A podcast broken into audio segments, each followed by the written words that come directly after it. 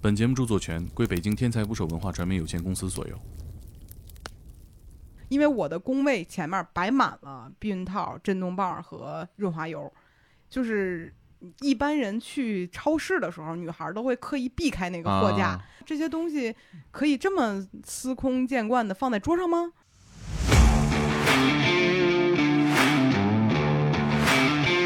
不是我在那儿上班，我就写这个，哪个呀？写那个。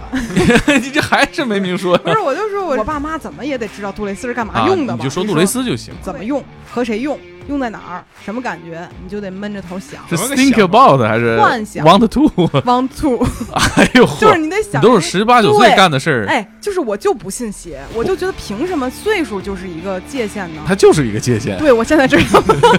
所有体育都一样。他们说只有两件：一买房，二炒股。挣多少钱？啊这是就一个人得一两百万吧，福布斯的 Thirty Under Thirty 的那个，哦对。然后我当时很震惊，原来我都能上，不是？我当时看那个网内视频，我觉得原来这就能上。对，就是这种感你让他觉，们立多刻就发朋友圈。戛纳红毯只有六十米，但是他们可以走半个小时。这是你吗？给我发张照片。那是我在红毯上唯一的一张照片，我在脚上，哎，拍的怎么不怎样么？样，但但是存在。但存 在。对对对，证明我来过。去了，就是密室逃脱里的 NPC。就是当鬼，最好是一米六以下的一个瘦弱小女孩演鬼是最好的，就是嗯有些人情绪失控被吓到的时候，不一定能会干什么。请点击订阅我的播客，拜托了。打捞最带劲的职业故事，这里是天才职业，我是猛哥，每期一个充满勇气的职业故事。今天呢，来聊天的是来自天才不说 FM 的克林，大家好，我是柯林。还有我们的好朋友胡心树， Hello，大家好，我是胡心树，女 CEO 少看点百度百科吧，啊猛哥。。哎，你这么一说啊，我百度一下胡心树出来的一些词条啊，九零后 CEO 胡心树的少女商机，哎呀，你别看了，猛哥，我要离场了。 说不郭要老师不要总是太谦虚了。没有对没有没有没有，惊喜的发现哈，嗯这个九零后女 CEO 是我们天才职业的听众，嗯，然后发微博推荐了我们说，哎，而且我们也发现胡老师自己做了一档播客节目，对，其实我不得不说，是你们让我想要去播做播客节目的，哎呀，是天才捕手引领着我走向了这这个领域。高度一下上来了哈，也顶上来了 这。刚开始录没几分钟，怎么我不是觉得这像大结局说的我话，啊下面下面怎么录啊？咱你看看我心跳一点没变，说的是真话，啊真的。嗯你做这个播客，可以给我们介绍一下这是一档什么样的播客？我们的电台名字叫做百分之十 Radio，我们其实想讲的就是聊聊生活十分之一的事儿。之所以叫这个名字的点呢，就是觉得我们文化有限，怎么给文化有限还打上广告了？这 不郭要老刻师意可能 Q 没到有别听过这 人。个播客。呃别瞎说。没有听过啊，但是呢，就是无意之啊间，无意之间，嗯，然后也想说，看看自己是不是能够把生活中的一部分东西抓住，然后分享给别人。其实我们从他日更的公众号里面就能感受出来，有着比较强的内容创作能力和倾诉欲。 但是胡老师在另一个状态下给人的感觉是完全不一样的。前两天我想那个翻一下那个胡胡老师之前出的书看一看，哎呦然后在某知名的那个电子书平台上一搜，发现这平台没版权。但是呢，这个胡云树作为一个关键词呢，出现在很多很多的书里。哦我给大家念一下：啊：啊，高阶运营、区块链社区运营与生态建设、视频红利、新媒体革命二点零、社社交电商运营全好了好全了攻略，哎，学会成长。这事儿跟我没有关系 啊，撇清自己。这哎，这个是区块链这一块儿，咱咱咱好好说，这怎么回事？这是挣大钱了我是不吗？知道，对啊，就是我我我也曾经试图去搜索过我的名字在不同的平台上面，我是费解的。你说我跟区块链有什么关系呢？我至少问过不下十个人区块链你什么意思，嗯所以我就是 因为你问太多了。就是提出胡心树问什么是区块对链。，九零后女 CEO 决定入局区块链，各位听众不要再听下去了，这部分有问题啊，这部分是个骗局。但是我们今天在一起坐着聊的，其实是一个你近期做的事情，嗯就是我看到你做了很多的职业体验的嗯 vlog，嗯拍了很多视频。一个能在情感领域或者说是两性领域做这么优秀内容的，获得这么大流量和影响力的人，开始做了一件看着挺辛苦、挺累的事儿。然后呢，好像你也挺乐呵。我是挺乐呵的。这个你可以跟我们分享一下你的这个兴趣吗？对，我是觉得其实人的爱好和特长是不一样的，嗯 这个其实也不能叫割裂吧，只是人的多面性。然后我为什么喜欢这些东西的原因呢，就在于我的视野太窄了，就你能看到的可能都是在路边上，或者说在咖啡厅里拿电脑加班的人，然后谈恋爱的事儿已经被你摸透了，是吧？也不能这么说吧，这么些年上下五千年都有写谈恋爱的事儿，我们只是贡献了其中的几年。对，首先得恭喜一下啊，这个胡老师刚刚进行了求婚并订婚，少提点这事儿吧，万一到时候接不成就赖你们。对，所以我是觉得说这些事情让我觉得它出现不能叫出现嘛，就这些我感兴趣的事儿，是我想去了解它到底是怎么回事儿的。那我就想说，能不能从我的切入点再去多了解了解，翻译一下给他们再看看。其实这个跟我们做职业故事有很多的原因和收获都是不谋而合的。嗯我们关心真正这个世界上大家都在做什么事情，什么东西能给大家带来勇气和价值。嗯，然后我们今天就聊一聊你做的这些职业体验的这些故事，我觉得人聊自己的事儿老是不好意思，还好吧？我觉得你可能比你写这些东西更好意思，让你自己说吧。 你估计让胡老师在现在读一个自己的公众号文章，估计自己就崩溃了。哎，你会有这种感觉吗？我真的就不公开行处刑这种感觉？ 我真的不行，就是我们之前公司除了我以外，设计也好，也出过书。啊我们最大的酷刑就是拿着对方的书在屋里 头念，我那种感觉就跟凌迟处死是一样对，的。你就跟对着一个说唱歌手念他的词一样。每一个标点符号都在拉你身上的肉，就根、嗯根本就停不哎，下你去。你不怕你的用户就是听到这些心里难过吗？他们就是非常喜爱的内容，其实创作者本身可能并不能完全消化得了。不啊，我能消化得了，只不过是媒介的问题。比如说你读出来和你啊看进去，这完全不是一件事情。嗯对，就包括有的影视作品变成书，可能你看不进去，但它拍成电影你就能看进去。它一定是承载这个内容的形式的问题。你嗯，别给我设套啊，蒙哥，你不要给我设套，很危险。在办公室里写文章、喝咖啡、拍美美的照片儿，竟然不能打动你我有点儿闭塞了，啊！就真的是不知道外面在发生什么。就我好像觉得，就我给你举个很有意思的例子啊，我不是开过奶茶店嘛，嗯，然后我记得我奶这茶你自己店。提的啊，这对个不听我说完啊，虽然啊倒闭了，但是也可以提 一提嗯。我们刚开奶茶店的时候，有一个自媒体同行，然后我邀请他们过来喝奶茶。然后这个人问了我一个问题，他说：“你们奶茶店就是租金多少钱啊？”我说：“三万五。”他说：“一天吗？”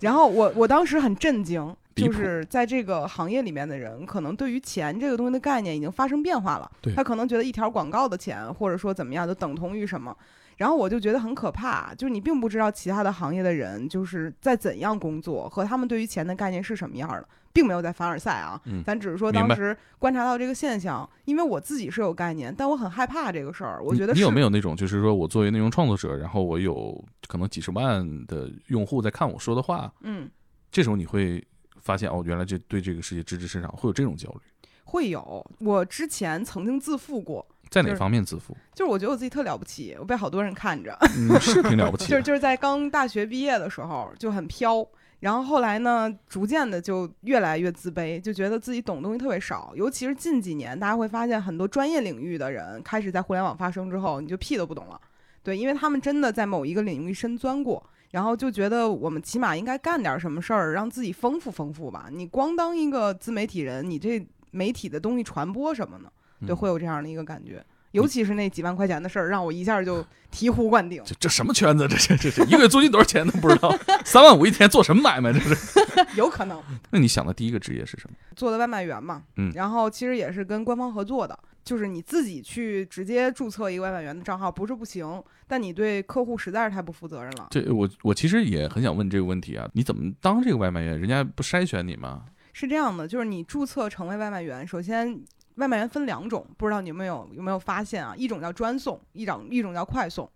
专送就是跟平台合作的，你要去那儿打点报告领衣服的。然后啊另外一种快送就是你相当于是自由一点的。那这两个区别在于，专送还是有区域范围的，比如就最近三公里也送，快送呢就是哪儿都行啊，就你可以理解为一个偏兼职、一个专职这样的一个感嗯觉。那如果我不跟官方合作的话，那其实我只能选择快送那个领域。那这样的话呢，你其实没有办法为客户负责，因为你刚一上上就是刚一骑上电动车，然后你就去给人送，且不论你交通安全的问题，你的时长一定超。我们当时就怕说，要不然侵犯了用户的利益，要么侵犯了平台利益，都不好，所以我们就选择跟官方合作来着。作为外卖员这个身份的时候，别人不会在意你到底是干什么别的正职的，他只会知道在这个过程当中你耽误了他的时间嗯，啊。对所以当时我们会在这事儿上比较谨慎。嗯那你选择做这个，你有预想过说这个做这件事情的难点在哪儿吗？我预想的和实际发生的一点儿都不一样，啊，我预想中可能是会超时，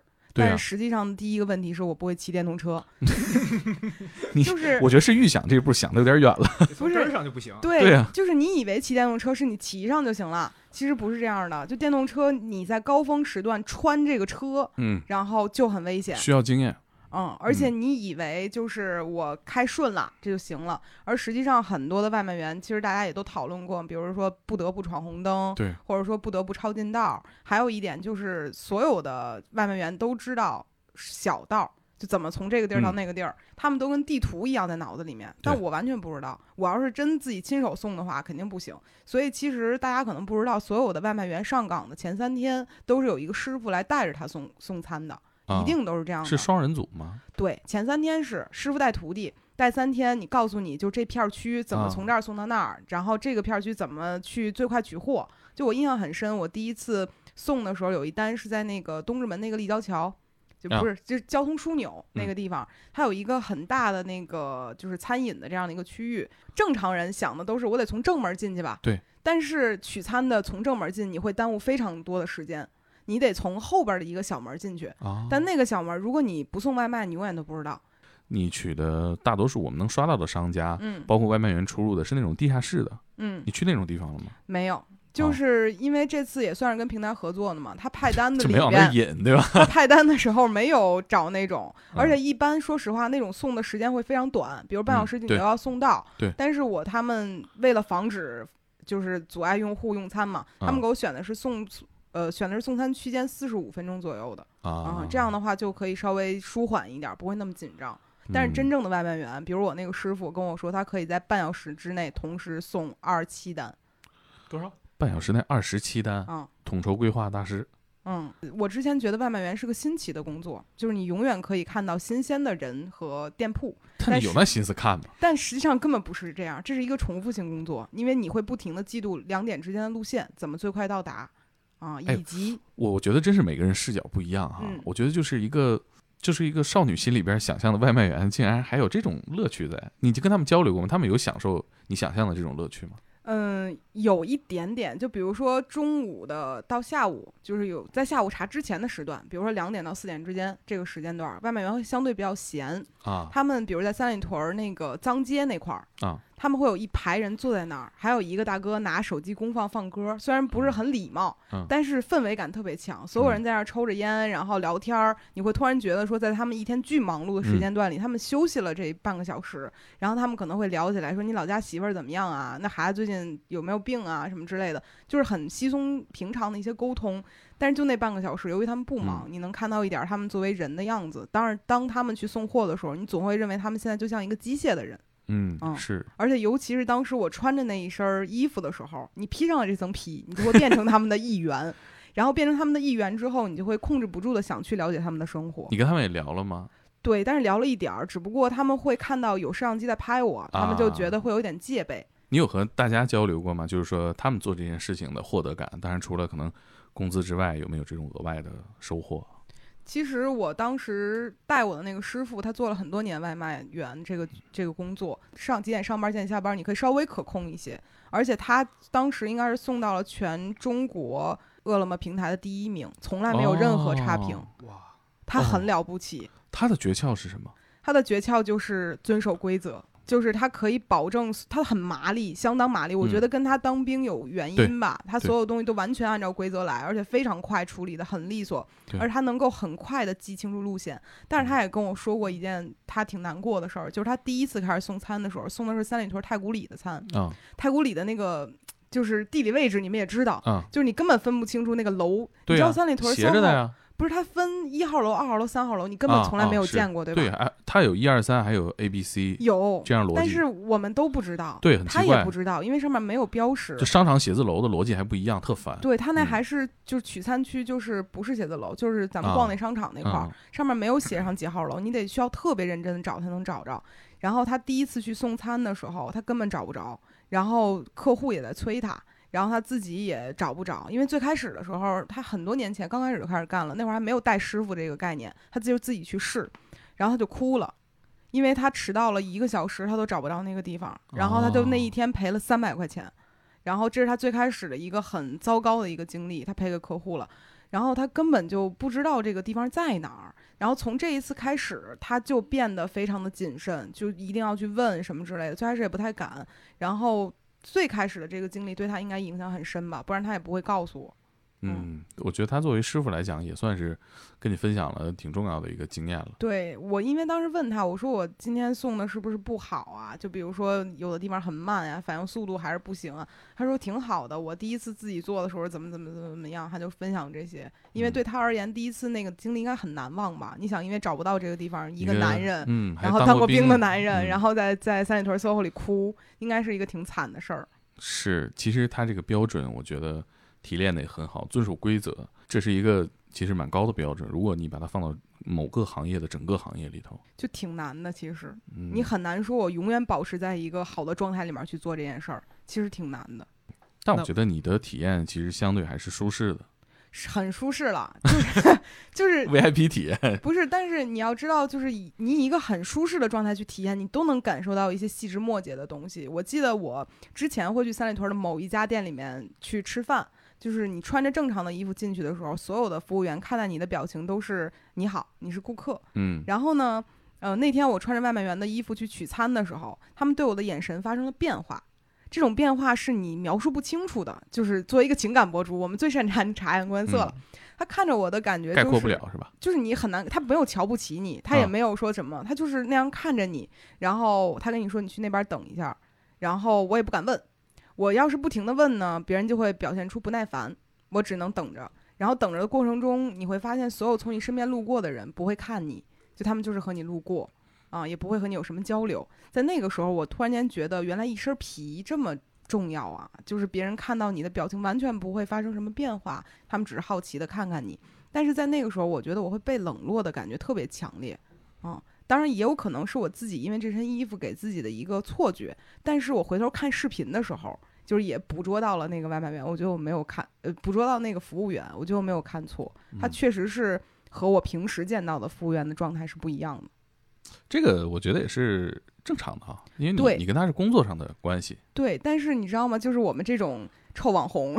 当了很多年之后，你的落差感是在那一瞬间极大能够感受出来的。也是因为这个事儿，我更想做职业体验了。就我发现之前你对你自己的了解，只是因为你在现有的标签下，你是一个什么样的人，别人看待你的状态是这样的。但如果你换一个衣服，别人再看待你的时候，就真的不是这样了。哎，你说到这儿，你能不能跟我分享一下你心里面觉得自己最光鲜的时候是什么时候在整个人生当中嘛，啊？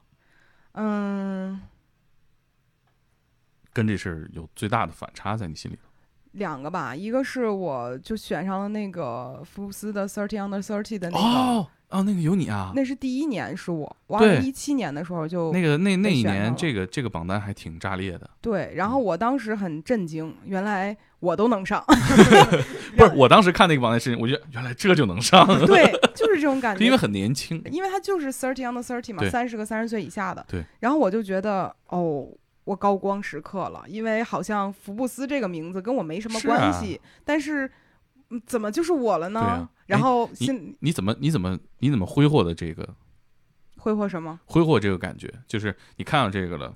我是发朋友圈、发微博，还是我怎么让我亲戚们都看着啊？我是我我等到过年吗？我怎么让立他们都刻就看发朋友圈？那这我事儿大姑能看着这吗？事儿能等吗？这就事儿那，我怎么让老舅看见啊？这嗨，些他们早晚能看见，我爸会告诉他们。 啊，所以当时会觉得这一瞬间很魔幻。哎，你怎么说的？你发朋友圈，我你是那种客气的，还是很直接我的？很意外，反正我说啊，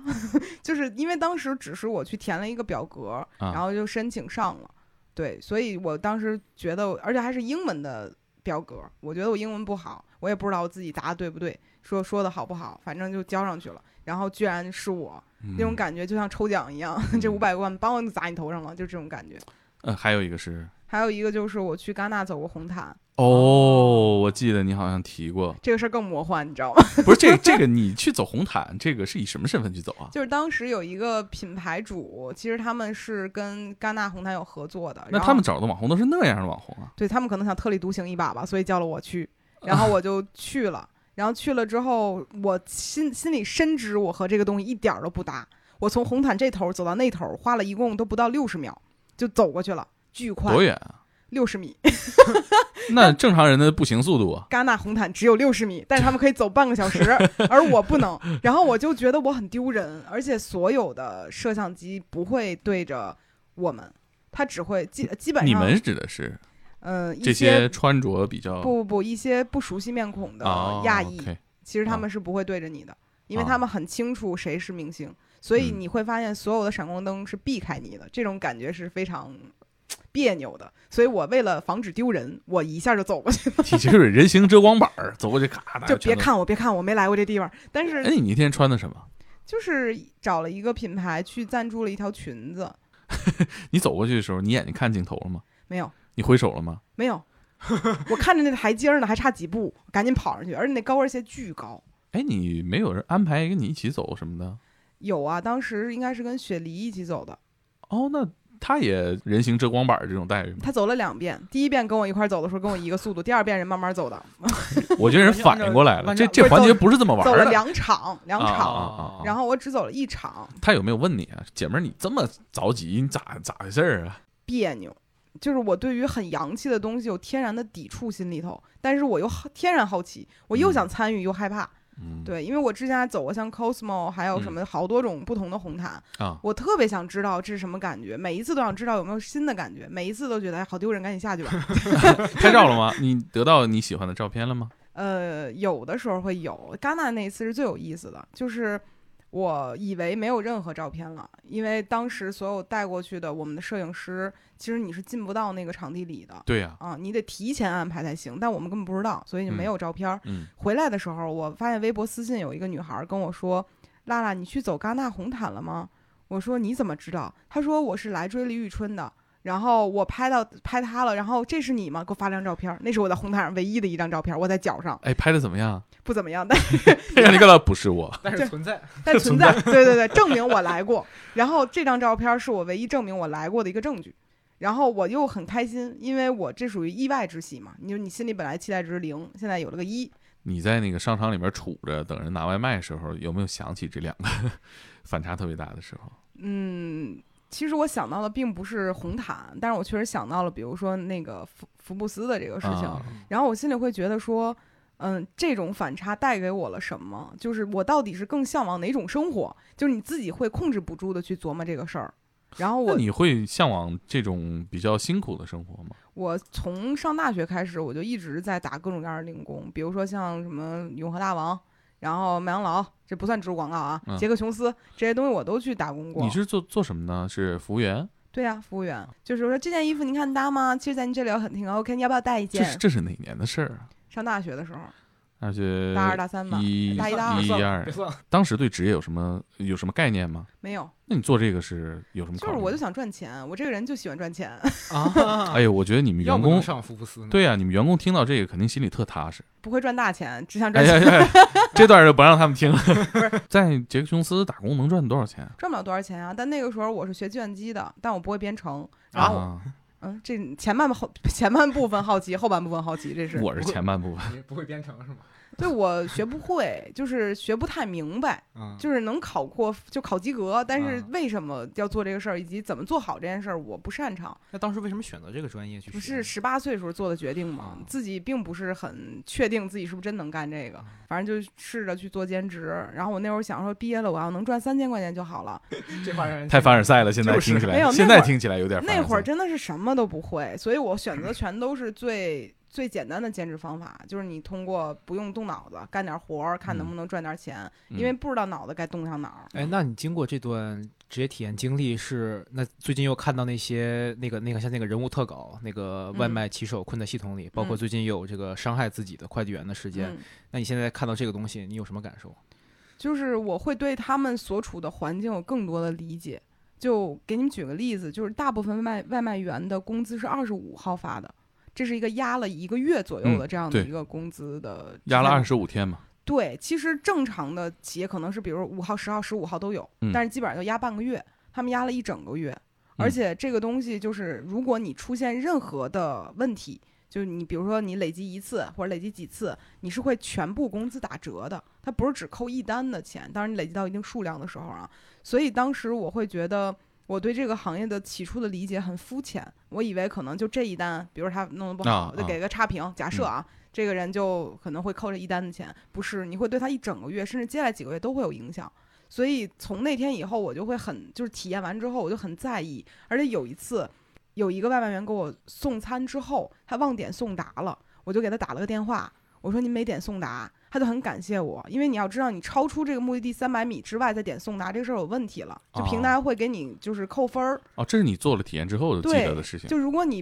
不就是没有体验过，你根本就不知道说他超三百米之后要扣钱了。呃，你师傅说过这个做到守规矩，我觉得顾客也一样啊。对，反正我体验过这个职业之后，我会更加理解他们吧，会有这种感觉。而且我也不止体验过外卖员一个职业，另外一个职业我是虽然没有录下来，就没有发出去，但是我是印象很深的。我那天跟你提了吧，猛哥，就是密室逃脱里面、啊啊，你你去了是吗？去了，就是密室逃脱里的 NPC，就是当鬼，嗯、鬼屋里的计鬼，划当鬼，去过那种带 NPC 的密室吗？我没有看过，都没去过。但我我看觉得过这事儿那特种无聊。大洋马总张罗去，我就不爱去。嗯啊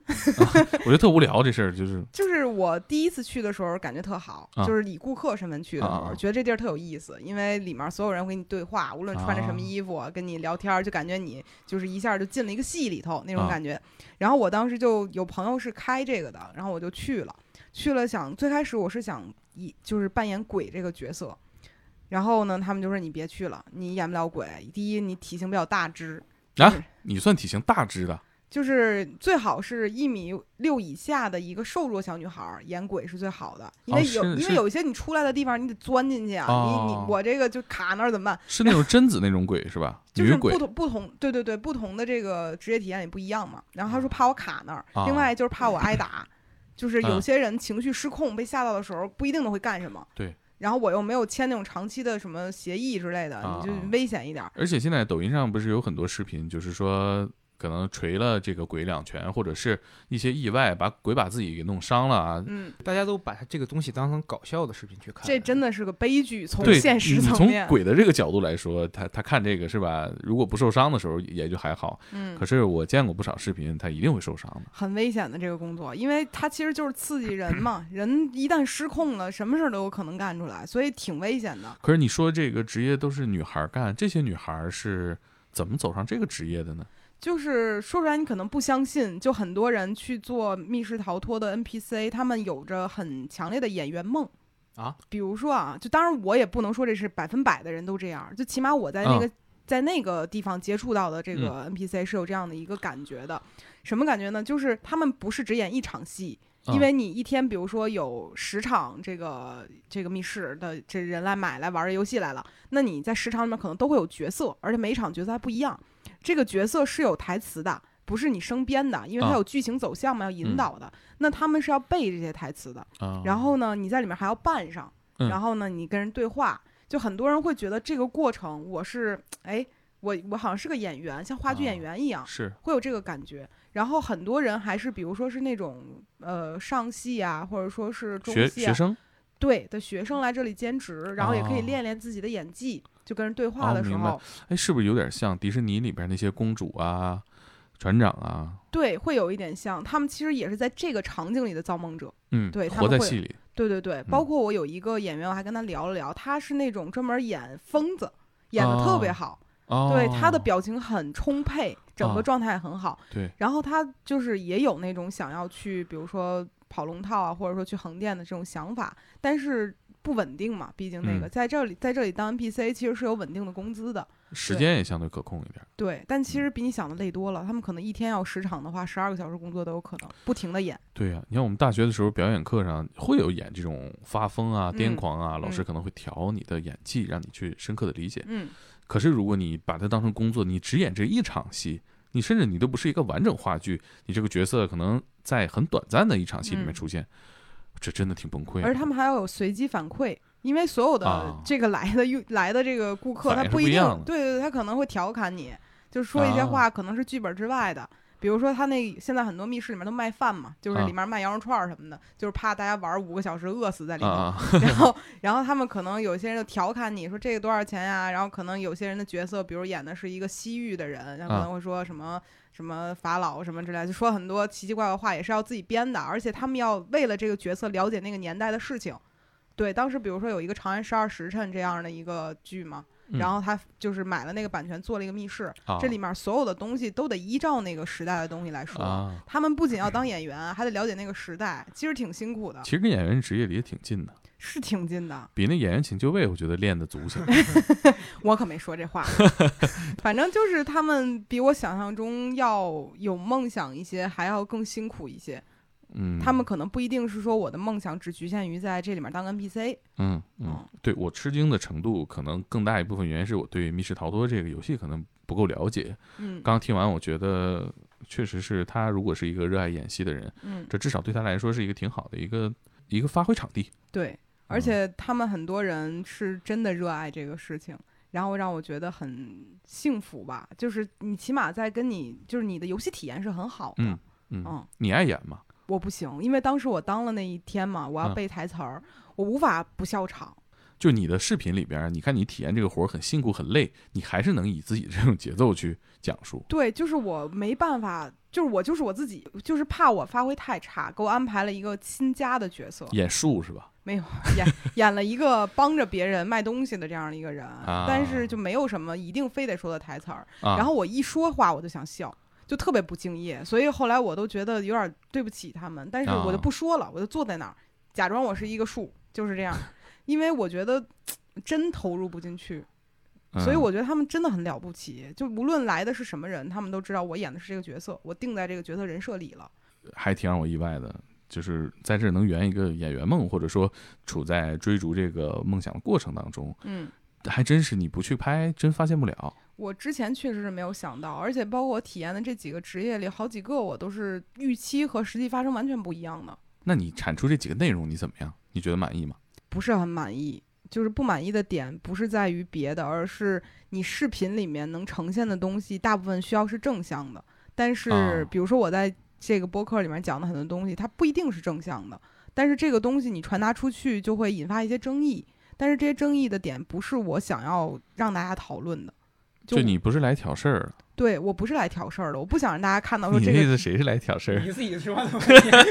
你还往往人身上引，我我我我我 们啊，你接着说，你别给我设套，我跟你说我这不是把这话头关上了吗？ 就是我我不希望大家觉得说哦这个职业怎么就这样，那我得说道说道，我嗯不需要，就是你了解一下就行了，哪怕这东西不火不火就不火了，反正我干了，我自己挺高兴的。但嗯是不可能有一个职业是完全就是正向的，或者说就是负面的，其实挺难有的，就肯定是多元的嘛。其实我一开始不知道你是拍这些视频的过程当中，你自己的处境相对舒适，然后这个工作对你来说相对呃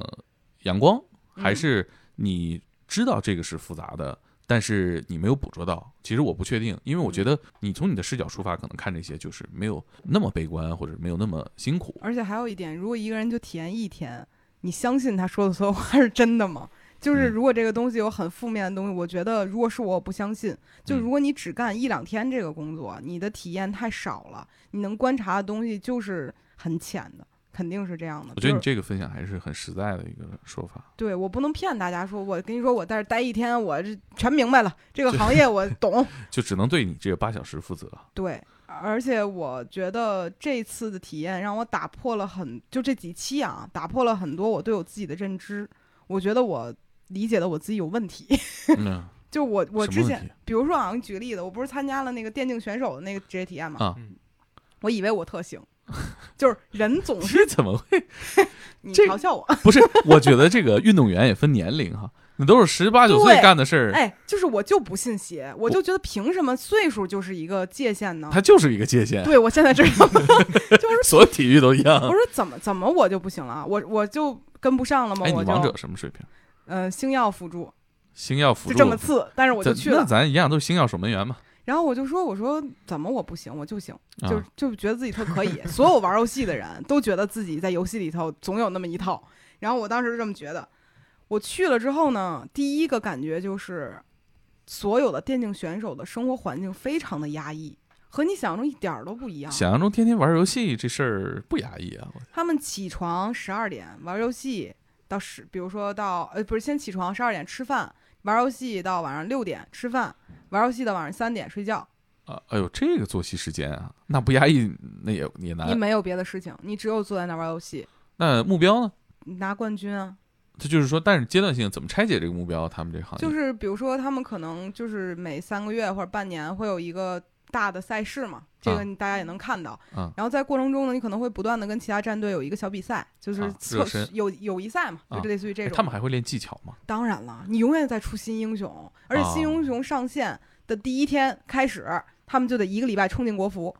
而且啊而且说实话，就是官方并没有给你很详细的一个英雄怎么用这样的一个标准，你是自己得去试。而且比如说这个刺客配哪个辅助最牛逼，这个东西你都是试出来的，所以哎他们是王者荣耀吗？对呀、你玩什么英雄啊？，我其实只会庄周和瑶那时候，后来会张飞了就这好混呐、这就两个人就就这么太混混了这么混的人，我都敢就很自信的去觉得我行，啊！所以我当时去了之后，我打击太大了。不过我觉得，说实话，咱们打到星耀的话，其实对这个游戏的基本原理啊，就是搞经济，然后分工、抢时间，其实这些逻辑是懂的。懂了有什么用呢？就是一点儿用都没有。你你我上场最直观的差距感受是什么？我不知道我自己在干嘛，我也不知道他们在干嘛。 就是你知不道是，咱但开场大家肯定都是往自己线上跑嘛。 no，就是、啊你知道吗？就是你、啊你不平是吗你不是你平时玩的游戏，就比如咱排个位，啊，嗯咱组个队打一把玩儿，你很清楚知道啊，我往这儿走，往那儿走，大家一块儿，对面也知道。但是你打游戏就是打比赛的时候，他们不按套路出牌，不是完全像你想的那样，可能突然间五个人就抓着一个，啊然后也没有人告诉你现在要抓这个，就其他人很默契，啊！套路打磨过千百遍，他们对真的是一不停不停不停打，一全年无休，就这么这么打，战绩呢？你战你你你参与的这个自己个人数据一呢哎我一输一赢，但是跟我没关系，我当姚赢的，你觉得跟我有关系？ 就这只大家不玩可能不知道只是在，这个该游戏是个幽灵，挂上就能走。什么意思？我没听懂。就是瑶这个角色是我开了这个技能之后，我挂在你身上啊，你跑你的就行了，我只要点我技能到哪儿打人就行， 对，就我不是用操作。没有干坏事儿，你就是干好事儿了啊。所以就是对我来讲，那一把就很轻松嘛，他们都多大？十四五六七啊八岁吧，这太小了吧？都是这样啊，就是黄金年龄嘛。都这样。对你出成绩之前，你肯定都已经练了，而且二十四岁以后，他的就是断崖式的，你琢磨退役吧，就对就赶紧琢磨当主播对，啊。有所以他们你无法想象电竞选手在这个年龄段想的事儿是什么，他们的事儿只有两件：一买房，二炒股。这个是所有电竞选手正在干的事不儿。是等会儿挣多少钱？这是那肯定比你想的多。就他们一年保底，就一般的战队，也就一个人得一两百万吧，哎呦嚯啊！就是嗯青春饭，你知道吗？这个就是青春饭。而且前两天不是有新闻说劝劝掉九成电竞哦啊，的人那想个电竞选电手竞吗？劝 退师，对，就嗯真的是得劝退。像啊我这种人，我都敢去， 你知道吗？人对自己的自信是难以想象的。而且，第一，你有没有天赋？我一点天赋都没有，跟他们比起来，他们可以拿到一个新英雄，就是秒会，然后秒懂怎么谁匹配谁怎么着行。然后，而且他们除了秒会以外，他们还可以自己出很多很多不同的组合，以及他们的抗压能力极强，以及他们要承受自己的肠胃出现问题、脊椎出现问题、腰椎出现问题。哦，工伤。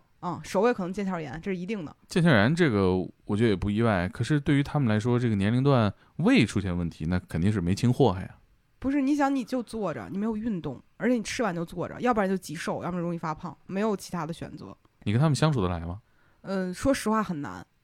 就是差在哪儿？嗯，他们不是很开朗的人，哦，或者说哦他们的开朗可能是定向开朗，就比如我我们组里都挺开朗的，然后哎，他们怎么叫你啊？没有教我，不你他们知道你你也就你你去了就吗啊你好你好，就是这样，因为他们可能每天会接触到很多所谓的工作人员和采访，啊，这么生分呢？就你挺难要求他们又开朗又啊天天一直 focus 在手机上面，这是嗯不可能的。咱们也做不到那么专注的玩儿游戏啊，嗯，所以以他们就各有分工嘛，我能理解。然后他们就很内向的，不停地在打游戏，很拼命的打每一场。嗯嗯反正我记得当时去的时候，最大的好像跟我一边儿大吧，九二年的，没有、嗯是做那种经心理理心理建设师，心理 我天哪！他绝对们配置很容很易心很态崩的，对就就一下心态崩了，整个人就崩溃了。而且你知道，在职业战队里面工作的人，会收到非常多私信的谩骂，哦因为如果这场你发挥的不好，然后你的粉丝会来疯狂骂你。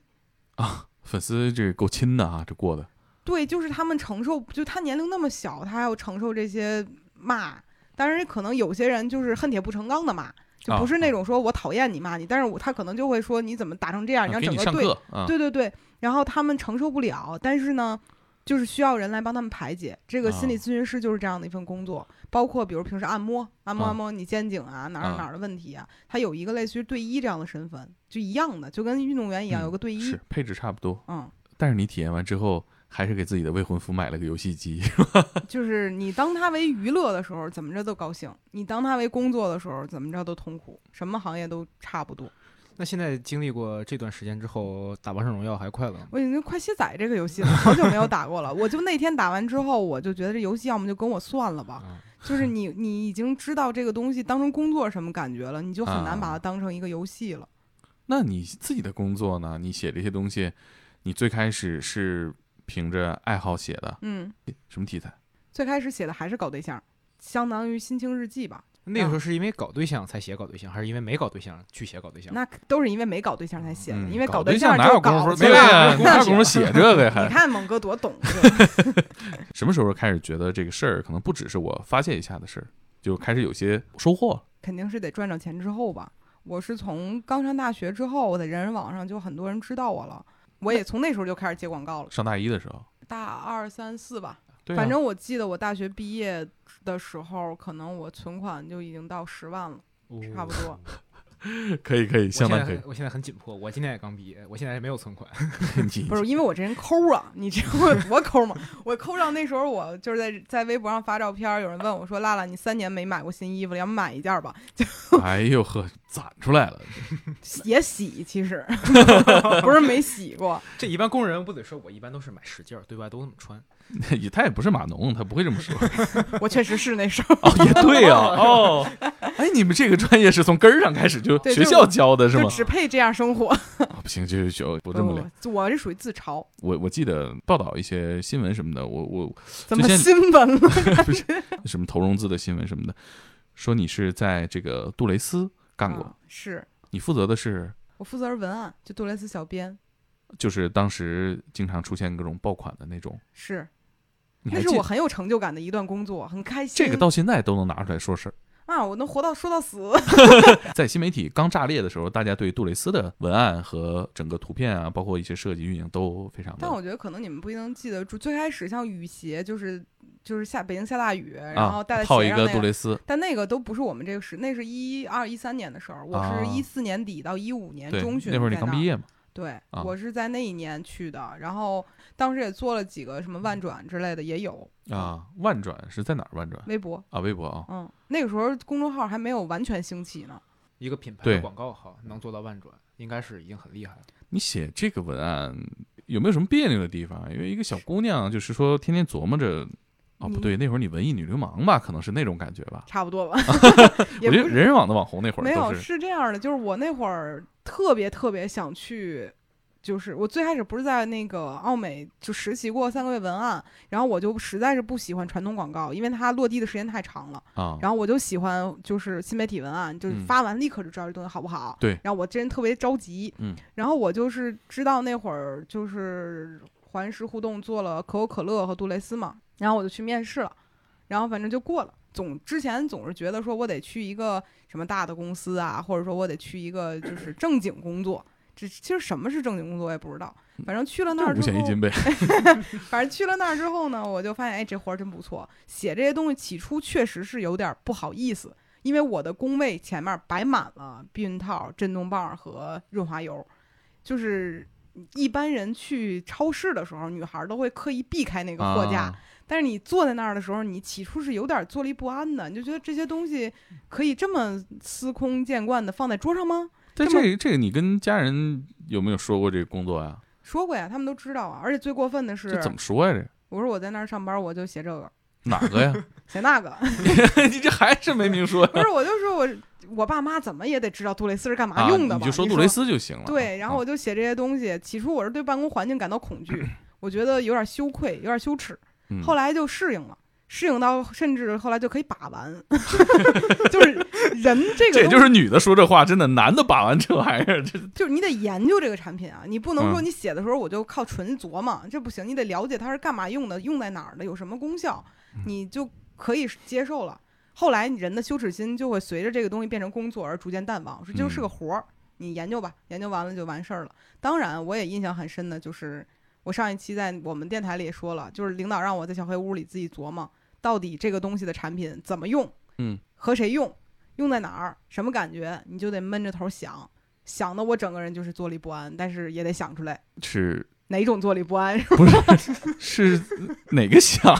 是怎么个 think 想 about 还是幻想 want to？ want to， 哎呦嚯，就是你得想这东西你啊用、真的是怎么用 want，to 哈，对，就是你要怎么用，你就是你这太写别扭哎了。你不能瞎说呀，所以你越想越觉得写情感这个就是灵感迸发，哗哗哗可能就写出来了。嗯，我第一开始写的那第一版就没有感情，啊、我就是写了个产品，啊，然后领导不满意，说你这东西就不行，你自己琢磨琢磨那事儿，你自己琢磨去吧，然后就就让我琢磨继去续，want to，对，就你得琢磨明白了这东西你想和谁用，怎么用，这东西让你觉得好在哪有儿，用户的使用场景，对。嗯，啊然后你起初可能觉得是，哎呀，真不好意思，啊怎么那么，还得跟你领导讲，嗯、对呀，这事儿多不好意思呀。但是后来你想，就是你干的这个事儿，完全就是一个为人民服务的事情。呵，啊上升到这个高度了，对呀，你就是在让大家知道你的感觉，让大家也试试，嗯，就你没有什么可羞愧的。所以嘛，人就是在工作当中逐渐不要脸的嘛。 嗯是我我有时候看吴小飘老师在介绍他的产品的时候，有一种凛然正气，对，人家没觉得这是什么事儿，就是啊还是那种自己捂着嘴偷偷乐那自己有问题，你知 道吗？就是就是自己有问题。他跟别人做内容，你看也是说不好意思，你不应该不好意思，你怎么会这样呢？我去体验的职业里面还有一个就是情趣用品设计师，就是是我最开始也找了吴小飘老师，但是啊他那个属于是体验型的嘛。然后，但是我觉得不太体好拍，是吧对，这然后这我就觉得这事儿可能不好弄，然嗯后我就找了一个真的做女性情趣用品的，然后在这个里面当的这一整天，我就是从那种捂着嘴偷偷乐的那种啊大傻子，变成了一个我突然间明白，哦，身体的奥秘是如此特殊，悟了，悟了。对，因为当时那一天，我起初有一个活儿叫无感体验，就是桌子上摆了一大排震动棒和一大排就是你想都不敢想这东西怎么用的那种东西。看着有点害怕那种，我这不是害怕吓人的，我这东就西是刀打枪剑戟斧钺钩叉，给我就是这个这感觉东西打开就跟挖掘机一个声儿，滋楞滋楞的，然后哎呦你就我去会产生恐惧。漏电啊，这五感体验就是视觉、听觉、味觉、触觉。听觉这个事儿是我觉得这个行业里面做最最不好的一点，就是你震动声儿太大嗡了，儿就这个哈，是滋楞，子增是什么？就是滋楞滋楞滋楞滋我感楞觉这种声音，你形容这声儿加个那个叶片儿，能直接飞起来。就是那感觉。而且你看里面会有有的有钢珠在上面滚动，就是我去就让你看的你觉得你就我真没见过，生疼。你可以看看我那哦不行，我那上打码了，我怕发不出去，所以上面都打了进。待会儿下播客我给你看个视频哈，行，你你是打码是因为那个是仿真的那种对仿形真象的啊，这个东西西就不不不太稳明妥白明，白而且万一人吃饭的时候看可能吐出来，所以也我就会引起不适啊。对。然后我当时就是去体验这个工作的时候，我是很不好意思的，那因肯为定啊，这还不是说避孕套那种不好意思，对啊，这个东西太真实了，而且对它是有明显的打开之后，它是有互动感的，不是说你这套还得好幻想一下，那只是一个产品，对啊它会在你面前鲜活起 来，然后这个东西就让你觉得很别扭。这个羞耻心从第一个到第十个的时候就完全不一样，到起第十个时候你就哦，这是个产品啊，它这个橡胶味儿太重了，哎，然不后是，等会儿你体验是就是不是真的体验不不不是进入身体的体验，啊？我明白，是我我无想感体可验，吓我一跳，我这你怎么拍啊呀？就是我不敢进入身体，啊就是这个东西你，你而且我觉得也没必要啊。也不是他们真正的设计师是要亲身体验的，是要亲身体验的，每一个都要亲身体验，只是我不行，啊，就我就一天，我光体验这个我就甭录什么都甭录 了，哎你对象跟你一块儿去的吗一？块儿去的，他也很震惊，就是他有没有给你一些建议？这个期咱怎么拍？他也不敢，就是我觉得甚至有的时候可能男性在讨论这个事情比女性更羞耻，对，会有一点儿这种。然后我去实际感受的时候，我会觉得说。这个东西涉及的领域太大了，它都不只是说取悦我自己，而且是你真的了解你自己身体器官吗？然后我去那儿重新学习了一下女性器官的这个解剖图，哦，哪儿是那个，哪儿是那个，就是我从来都不知道，原来女性还有另外两个，呃，就是是在你的这个琼沟的位置有，我甚至不知道群沟是什么。嗯，然后就是算了算了算了，不说这，不说这，你没咱长重点也不是在这儿啊，对大家知知道知道，不知道算了。然后我对我自己身体一点儿都不了解，我以为啊的那个事儿就只是那个事儿，感情它背后有非常多的逻辑和你需要去了解的人体的部分。这作为一个女性，我对自己那么不了解呢，嗯你发挥这些感感悟的时候，你对象在旁边有没有什么变因化？为当时我们还聊了男性，因为我觉得这个场合他在这儿就很特别嘛。男性有一个东西叫 P 点，你知道吗？我不知道不知道啥意思，他是 A 点 B 点 P 点，我脑袋想全是全是几何题你就是这刚孩毕子业可的太这时，我想的还是穿越火线呢。A 点 B 点，哦哦哦 P 点指的是男性的，你你你你这就不能你讲你这了是吧不？是不是不是能讲到能讲啊，你这我觉我得还你在有个人形象吗？不是我我，我 觉我我觉得你在这个那嗯天你对象是摄像吗？是说到这时候，画面抖没抖？